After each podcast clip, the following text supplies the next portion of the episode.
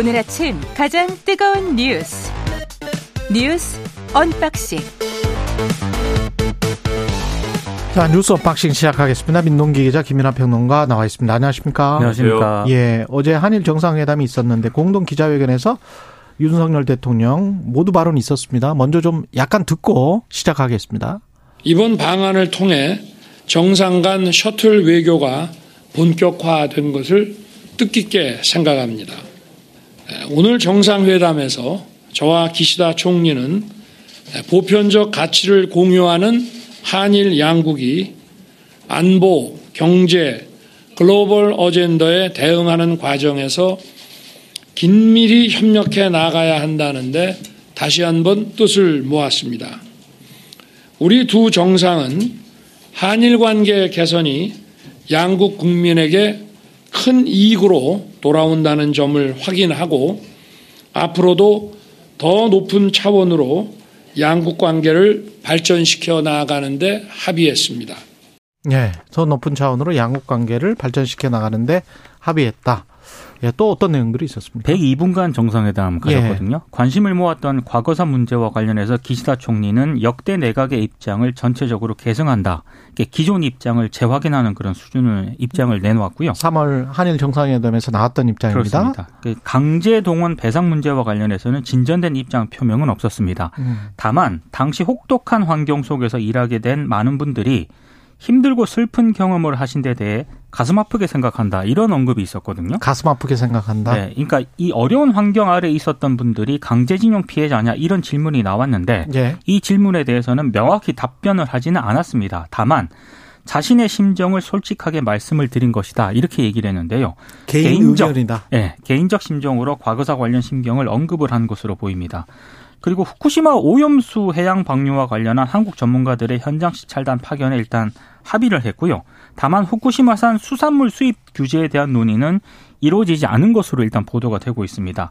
한 가지 좀 의미가 좀 있었던 것은 네. 히로시마 평화공원에 있는 한국인 원폭 희생자 위령비 있지 않습니까? 이 위령비를 양 정상이 그 G7 정상 회의를 계기로 아, 함께 참배하기로 한 점. 어. 이것은 좀 의미 있는 것으로 평가가 되고 있습니다. 그 얘기할 게 굉장히 많죠. 하나하나씩 따져볼까요? 일단 기시다 네. 총리가 표명한 입장, 과거사에 대한 입장에 대해서 뭐 이 표현은 기대 우리의 기대에는 미치지 못하는 것이다. 이 전반적인 언론의 어 공통된 인식입니다. 그러니까 이 별로 기대에 미치지 못하는 표현이지만 그렇지만 어쨌든 의미 부여를 할 것이냐 아니면은 이것은 부족하다. 이 표현이라는 건 어떤 표현인가요?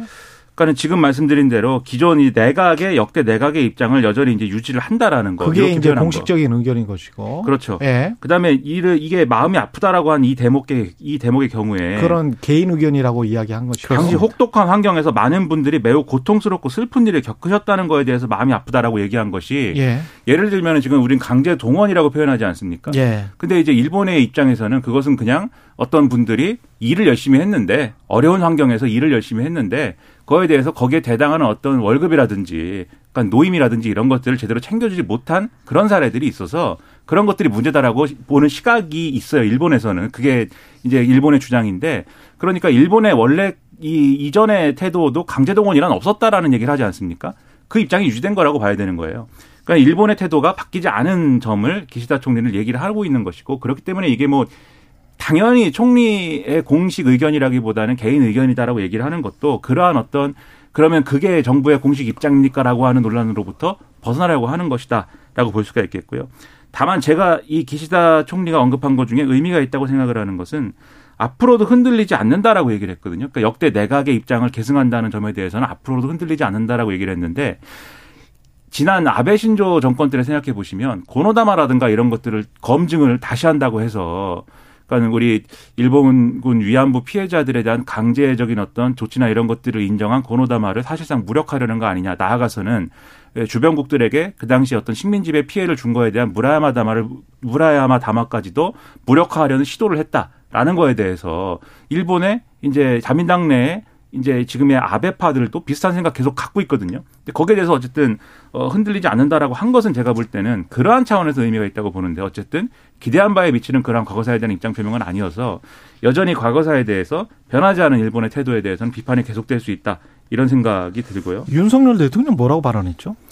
그러니까 윤석열 대통령 같은 예. 경우에는 어 굉장히 좀 뭐라 그럴까요? 그러니까 이번 건으로 예. 어, 미래지향적인 쪽으로 좀 음, 방점을 좀 많이 찍는 그런 발언을 했습니다. 과거사에 대한 인식 문제는 진정성을 가지고 하는 것이 중요하지 예. 어느 일방이 상대에게 요구할 수 있는 문제는 아니다. 이렇게 얘기를 하면서요. 아, 어느 일방이 상대방에게 그러니까 요구할 수 있는 건 완전히 아니다. 정되지 않았다고 해서 예. 현안과 미래 협력을 위해 한 발짝도 내디뎌선 안 된다는 인식에서 벗어나야 한다. 이렇게 얘기를 했습니다. 그러니까 이 발언을 두고도 언론들의 평가는 좀 나뉘고 있는데요. 예. 그러니까 뭐 일본 언론 같은 경우에는 사설 등에서 어, 혹은 뭐 이제 뭐 분석 기사 등을 통해서 어 대통령 윤석열 대통령에게 뭐 이렇게 어 한일 관계에 대한 어떤 그런 용서의 뭐 권한을 누가 줬느냐 이렇게 좀 강하게 좀 비판하는 쪽도 있고요. 예. 좀 미래지향적인 방점을 두고 있는 그런 신문은 좀 긍정적으로 평가하는 언론들도 있습니다. 예. 그러니까는 뭐 민주당이 그런 주장을 하죠. 과거사에 대한 이제 어떤 어 청산 권한을 누가 줬느냐 뭐 이렇게 얘기를 하는 건데 그러니까 윤석열 대통령이 계속 이 언급하는 어떤 개념 중에 과거사에 대한 해결 없이는 일본하고 아무것도 해서는 안 된다라는 개념으로 또 벗어나야 된다 이 얘기를 강조를 하지 않습니까 대통령? 근데 그거는 진짜 이분법적 사고 아니에요? 그러니까 일본이랑 지금 우리가 아무것도 안 하고 있었던 것도 아니고, 그렇죠. 65년에 국교가 제대로 정상화된 다음에 많은 경제협력을 해왔고 지금도 마찬가지였었던 거 아닙니까? 거기에서 앞으로 미래에 조금 더 나가려면 일본이 과거에 했던 수출 규제랄지 뭐 이런 것들 화이트리스트 지금 뭐 하고 있다고는 하지만 그거 그 이야기도 잠깐 하죠. 그러니까 그 현안들이랄지 그다음에 과거의 앙금과 관련해서 독일이나 다른 나라들이 했었던 것처럼 그런 것들을 제대로 안 하니까 그런 것들 좀 해야 되지 않겠느냐. 그리고 또, 또 다른 현안이 있었잖아요. 강제동원 배상 같은 경우. 강제동원 예. 얘기하기, 그, 그것도 얘기해야겠지만. 예. 조금 일본 정부가 좀 이중적이다라고 느낀 게요. 그, 우리 언론에서는 이 부분 많이 언급이 안 됐는데, 기시다 총리가 한일 정상회담 끝나고 나서 음. 일본 기자들을 대상으로 브리핑을 했거든요. 예. 그러니까 일본 정부 고위 관계자가 직접 브리핑을 한 내용입니다. 근데 여기서 뭐라고 그랬냐면 독도 문제에 대해서 언급을 했다. 예. 이렇게 이제 시사를 한 겁니다. 음. 그러니까 한국 국회의원의 이른바 그 독도 상륙에 대한 논의가 있었느냐. 일본 기자들이 이렇게 질문을 한 거예요. 이번 회담에서 이번 회담 예. 끝나고 일본 정부 고위 관계자가 일본 기자들을 대상으로 브리핑을 했는데 이 질문에 대해서 다양한 양국 현안에 대해서는 각각의 입장에서 서로 발언을 했다. 이렇게 다, 답을 했거든요. 독도. 독, 그러니까 독도 문제에 대해서 일본의 주장을 펼쳤다라고 시사할 수 있는 그런 대목이고요. 초계기도? 초계기 문제도 일단 나왔습니다. 그러니까 초계기 레이더 갈등 사건과 관련해서도 일본 정부 고위 관계자가 일본 기자들에게 레이더 조사에 대한 얘기도 있었다. 여러 현안에 대해서 이번에 각자 각각의 입장에서 서로 얘기했다. 이렇게 얘기를 한 겁니다. 이게 무슨 과거 문제예요? 다 그러니까 현재 문제지. 이거는 현안 네. 문제고 이 일본 고위 정부 고위 관계자 발언에 따르면은 우리는 윤석열 대통령에게 일본 입장을 충분히 이 사건과 관련해서도 얘기를 했다는 거 아니겠습니까? 그렇죠. 물론 이제 이거에 대한 윤 대통령의 발언은 소개는 안 되긴 했습니다만 네. 어찌됐든 일본 정부 고위 관계자가 이건 분명하게 얘기를 했기 때문에 일본 기자들 앞에서 음.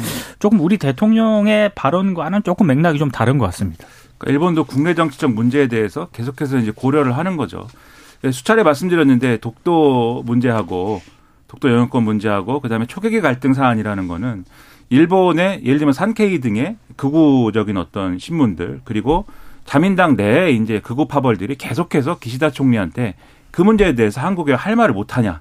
이게 기시다 총리가 그렇죠. 물른 뭐 너무 물렀다. 예. 이걸 계속 공격을 하고 있는 그런 상황입니다. 그러니까 기자들이 이번에 일본 기자들이 물어본 것도 민주당의 전용기 의원이 어쨌든 같지 않습니까? 독도에 대해서 그런 일들이 있었기 때문에 그걸 상륙이라고 했더라고요. 네, 그렇죠. 상륙. 네. 그렇죠. 자기들은 그게 자기들 땅이라고 주장을 하니까. 그러니까 독도에 그냥 방문한 거지 독도에 상륙을 한 거예요. 마치 군인들이 점령하려고 상륙한 것처럼 네. 국회의원이 한 명의 국회의원이 갔는데 그걸 상륙했다라는 표현도 참 웃겼습니다. 과한 표현이죠. 그건. 예. 그러니까는 그런 현안이 있으니까 거기에 대해서 할 말 했냐라고 물어보는 거예요 기자들이 일본 기자들이 아. 기사 총리가 일본의 입장을 한국 대통령한테 명확하게 얘기했냐 이렇게 물어보는 겁니다. 예. 그런데 거기에 대해서 기시다 총리가 이제 뭐 했다는 것도 아니고 안 했다는 것도, 것도 아닌 무슨 애매모호한 답변을 지금 하고 있는 거죠. 그래서 일본 저, 정부 고위 관계자가 이제 브리핑을 그렇죠. 그렇게 얘기한 아마 거죠. 그 고위 관계자는 총리는 이야기 안 하고 그 고위 관계자는 아마 관방 장관이나 관방 부장관이나 뭐 이럴 건데 음. 그래서 그런 식으로 언론 플레이를 거기도 하고 있는 건데 중요한 거는 어쨌든 그러한 입장에서도 별로 이 양보할 의지도 없고 양보라고 표현해서도 안 되는 거지만 후퇴할 의지가 없는 거죠. 기시다 총리, 기시다 내각의 입장은 그런 점들을 직시해야 될 필요가 있고, 그러니까 일본하고 과거사가 해결되지 않으면 아무것도 해서는 안 된다는 게 아니고 그 말씀을 드리는 게 아니라 우리 대통령으로서는 그러한 어떤 발언보다는 과거사는 과거사대로 계속해서 양극 간의 입장 차를 접혀가고 앞으로 계속 장기적으로 해결해 나가되 지금 당장 벌어져 있는 그렇죠, 눈앞의 현안을 그렇죠. 해결합시다. 그렇죠. 발등에 떨어진 불부터 끕시다. 그런 차원에서 하는 겁니다. 이렇게 설명하는 게 훨씬 나은데 네. 어떤 극단적인 견해를 자꾸 반론하는 방식으로 이 정부 입장을 설명하는 방식도 사실 국민들 입장에서는 정치적으로 좀 지친다 이 말씀을 드리고 싶었던 그리고 겁니다. 후쿠시마 오염수 관련해서 한국 전문가 시찰단을 파견 시찰단이네요. 네. 그래서 이게 지금 어느 정도 한계가 있는 것 아니냐라는 지적도 나오고 있는데요. 방금 말씀하신 것처럼 검증단이 아니라 예. 시찰단 성격이기 때문에 파견을 통해서 얻을 정보가 제한적일 것이다. 이런 전망이 나오고 있고요. 그리고 지금 IAEA 같은 경우 국제 원자력 기구 같은 경우에는 계속해서 테스크포스를 운영을 하고 있거든요. 그렇죠. 그리고 한국을 포함해서 모두 11개국 출신의 전문가 11명으로 이루어진 TF가 일본을 정기적으로 방문하고 보고서를 발표를 하고 있는데 지금까지 보고서 낸 거에 비춰봤을 때 방류에 큰 문제가 없다는 결론이 나올 가능성이 굉장히 크다는 전망이 많습니다. IAEA도? 예. 예. 그랬을 경우에 우리 전문가의 검증단이 아닌 시찰단 성격이 가지고 있는 한계를 감안했을 때 이게 얼마, 어느 정도로 이게 객관적인 어떤 조사가 가능하겠느냐. 알리바이만 만들어 주는 거 아니야? 뭐 그런 우려도 나오고 있습니다. 그러니까 실질적으로 우리한테 예를 들면 시료를 제공한다거나 예. 그렇게 해서 검증을 뭐라도 할 수 있게 해주면 그래도 그것은 의미가 있을 텐데 좀 우려하는 것은 지금 말씀하신 대로 그러니까 일본이 그냥 쭉 브리핑을 하는 거예요. 도쿄전력하고 일본 정부하고 나와서 우리 이렇게 하고 있습니다. 쭉 브리핑하는 것이고 우리는 뭐 안전하겠군요. 이렇게 말하고 끝나는 것이 아니냐. 그럼 안 되는 거 아니냐. 그 오히려 이제 이 오염수 방류에 대해서 지금 말씀하신 대로 명분만 부여하는 역할을 하는 거 아니냐 우려가 있기 때문에 그 우려를 해소할 수 있는 어떤 방안들에 대해서 설명을 해주는 것이 필요하다고 생각합니다. 예. 그리고 워싱턴 선언과 관련해서 대통령은 일본의 참여를 배제하지 않는다라고 이야기를 했는데 또 대통령실은 뭐 그게 아니다. 뭐 그렇게 일단 또 네.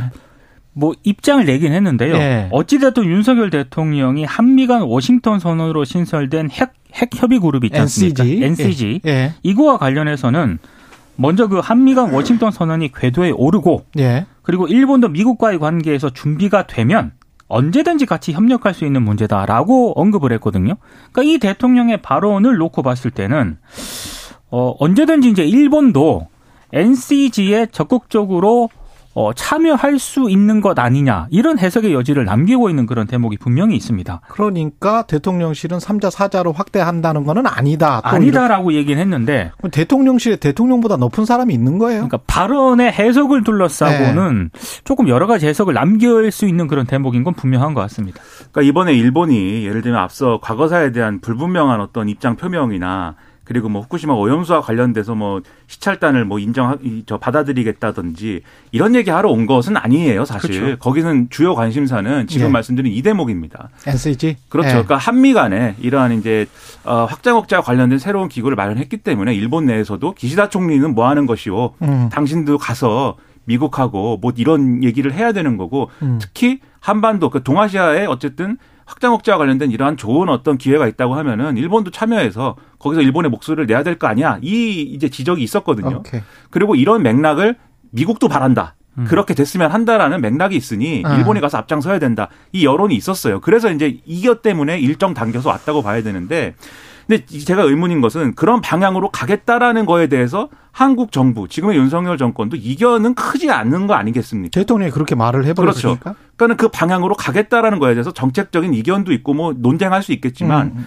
저는 이 핵 협의 그룹에 대해서 지난번에 나토식 핵 공유보다 실효적일 수 있다. 라고 대통령실이 말한 것의 주요한 근거 중에 하나는 나토식 핵공유는 다자 간의 어떤 협상, 그렇죠. 뭐 다자 간의 어떤 협의체인 것이고 우리는 1대1이어서 그렇죠. 그렇죠. 예. 양자 간의 협의체인 것인데 그렇기 때문에 양자 간에 논의하는 것이 훨씬 더 실효적일 수 있다 이렇게 얘기를 했는데 그렇게 했다가 이제 3자 4자 뭐 그렇죠. 이렇게 되면 만약에 일본이 들어온다 그러면 그러면 워싱턴 선언이라는 건 뭐냐 이런 의문이 생길 수가 있죠. 그러니까 네. 대통령실이 3자니까 좀 낫다 뭐 이렇게 이야기하겠죠. 그렇다기보다도 일본도 미국이랑 양자 간의 협의체를 만들겠지요. 이렇게 이제 얘기를 하는 예, 거고 예, 일단은 알겠습니다. 한미 양자 간의 협의체를 예. 강화한다는 얘기를 그래서 하고 있다. 이렇게 이따 3부에서 최종권 연, 연세대 교수 전 외교부 차관과 이슈 오도도까지 쭉 몰, 뭐, 쭉 물고 갑니다. 그래서 자세히 들어보시면 될 것 같고요.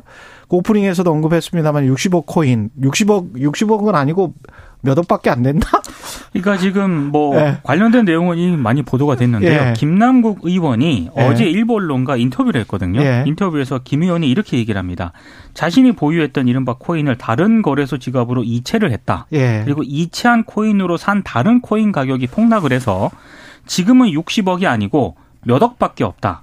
이런 내용을 오늘 공개하려고 계좌 정리를 하고 있다. 이렇게 답을 했습니다. 아, 김남국 의원 같은 경우는 지난 4월 2020년 4월 총선 이후 한 한 세 차례 재산 신고를 했는데 가상자산 부분은 신고를 안 했거든요. 물론 공직자윤리법에 가상자산에 대한 신고 규정은 없지만 여러 가지 논란을 좀 불러일으키고 있고요. 아, 김남국 의원이 또 지난 6일과 7일 SNS에 올린 글에서 거래 금액이 큰 거래 내역에 대해서는 자금 출처와 지갑의 소유자 증빙 등을 모두 제출하도록 되어 있고 모두 거래소에 제출했다라고 글을 썼습니다. 그런데 어떻게 이 위믹스 코인을 보유하게 됐는지는 명확하게 아직은 설명하지 않고 있는 그런 상황인데요. 오프닝에서도 말씀을 하셨지만 이 소득세법 일부 법률 개정안을 이 가상자산 과세 유예 조항을 담은 그렇죠. 이게 이제 2021년 7월에 공동 발의를 했는데 음. 여기 이름을 올렸거든요. 예. 물론 이제 김남국 의원은 법안을 표결할 때 참여하지 않았고 법이 시행되지 않았다라고 일단 해명을 하고 있습니다만 아니, 계속 유예가 됐어요. 그래서 2025년까지 한 두 그렇게 유예가 지금 되고, 되고 있는 거죠. 그렇습니다. 네. 근데 민주당은 이 사안이 음. 지금 송영길 전 대표의 이른바 아, 돈봉투 사건에 이어서 이 문제가 또 발생을 했기 때문에 상당히 고심이 좀 깊어지고 있습니다. 네, 김남국 네. 의원이 이런저런 설명을 하는데 그런 설명에 앞서서 이제 중요한 거는 정치권이 이 문제에 대해서 어떤 앞으로의 제도적인 방안을 마련할 거냐에 대해서 허심탄회하게 얘기하는 게 필요하다고 생각합니다. 무슨 얘기냐면 이게 이, 이 예를 들면은 이 가상자산을 이게 주식이었다고 생각을 해보세요. 그러니까는 국회의원이 자기 임기 동안에 주식 투자를 막 하고 음. 주식을 불리기 위해서 막 노력을 해가지고 예를 들면은 얼마 안 되던 주식이 어느 날 60억 원이 됐고 그걸 현금화하려고 했다 국회의원 임기 중에. 그렇죠. 무슨 얘기가 나왔겠습니까? 네. 그러니까는 그런 것들에 대해서 이런 것들을 어떻게 막을 것인지 또 재산 등록이나 이런 것들을 어떻게 가능할 것인지 이미 법안이나 이런 것들이 국회에 제출돼 있거든요. 네. 그런 것들을 어떻게 처리할지를 논의하기 바라고. 입법 과정에서도 실명제 이야기가 계속 나왔었거든요. 그렇죠. 지금 그렇죠. 계속 그 과세 유예 그것만 이야기를 하고 있는데 실명제 같은 경우도 분명히 이해상충적인 요소가 있기 때문에 김남국 의원이 이런 식으로 말하는 거는 저는 납득할 수가 없습니다. 제가 말하다 네. 끊겨서 자꾸 예. 자꾸 말이 길다고 제작진이 예. 저한테 뭐, 뭐라고 알았어, 하는데 알았어, 알았어. 암호화폐 암호화폐가 예. 뭔지 어떤 성격인지를 규정하지 못한 부분들이 있어서 그것도 그것도 네, 이것을 이제 공직자 이 어떤 네. 그 재산에 공개하는데 포함시킬 거냐가 어렵긴 하지만 네. 이 부분만이라도 따로 떼서 원칙을 만들지 않으면 김남국 의원뿐만이 아니라 다른 정치인들 다 연루됐을 수 있는 문제들이 우리가 충분히 상상 가능한 거여서 그 부분이라도 대책을 빨리 만들어야 된다고 생각합니다. 그리고 투기 투자를 그 구분하기가 정말 힘든 거는 사실입니다만 경제쇼를 진행했던 입장에서 봤을 때는 가상자산은 오랫동안 투기적인 성격이 강하다. 누차 말씀드렸고 그리고 경제쇼 진행할 때도 가급적이면 안 했으면 좋겠다 말씀드렸었습니다. 네. 예. 그걸 국회의원이 하고 있으면 됩니까? 뉴스 unboxing 민동기 기자 김민하 평론가였습니다. 고맙습니다. 고맙습니다. KBS 1라디오 최경영의 최강시사 듣고 계신 지금 시각 7시 41분입니다.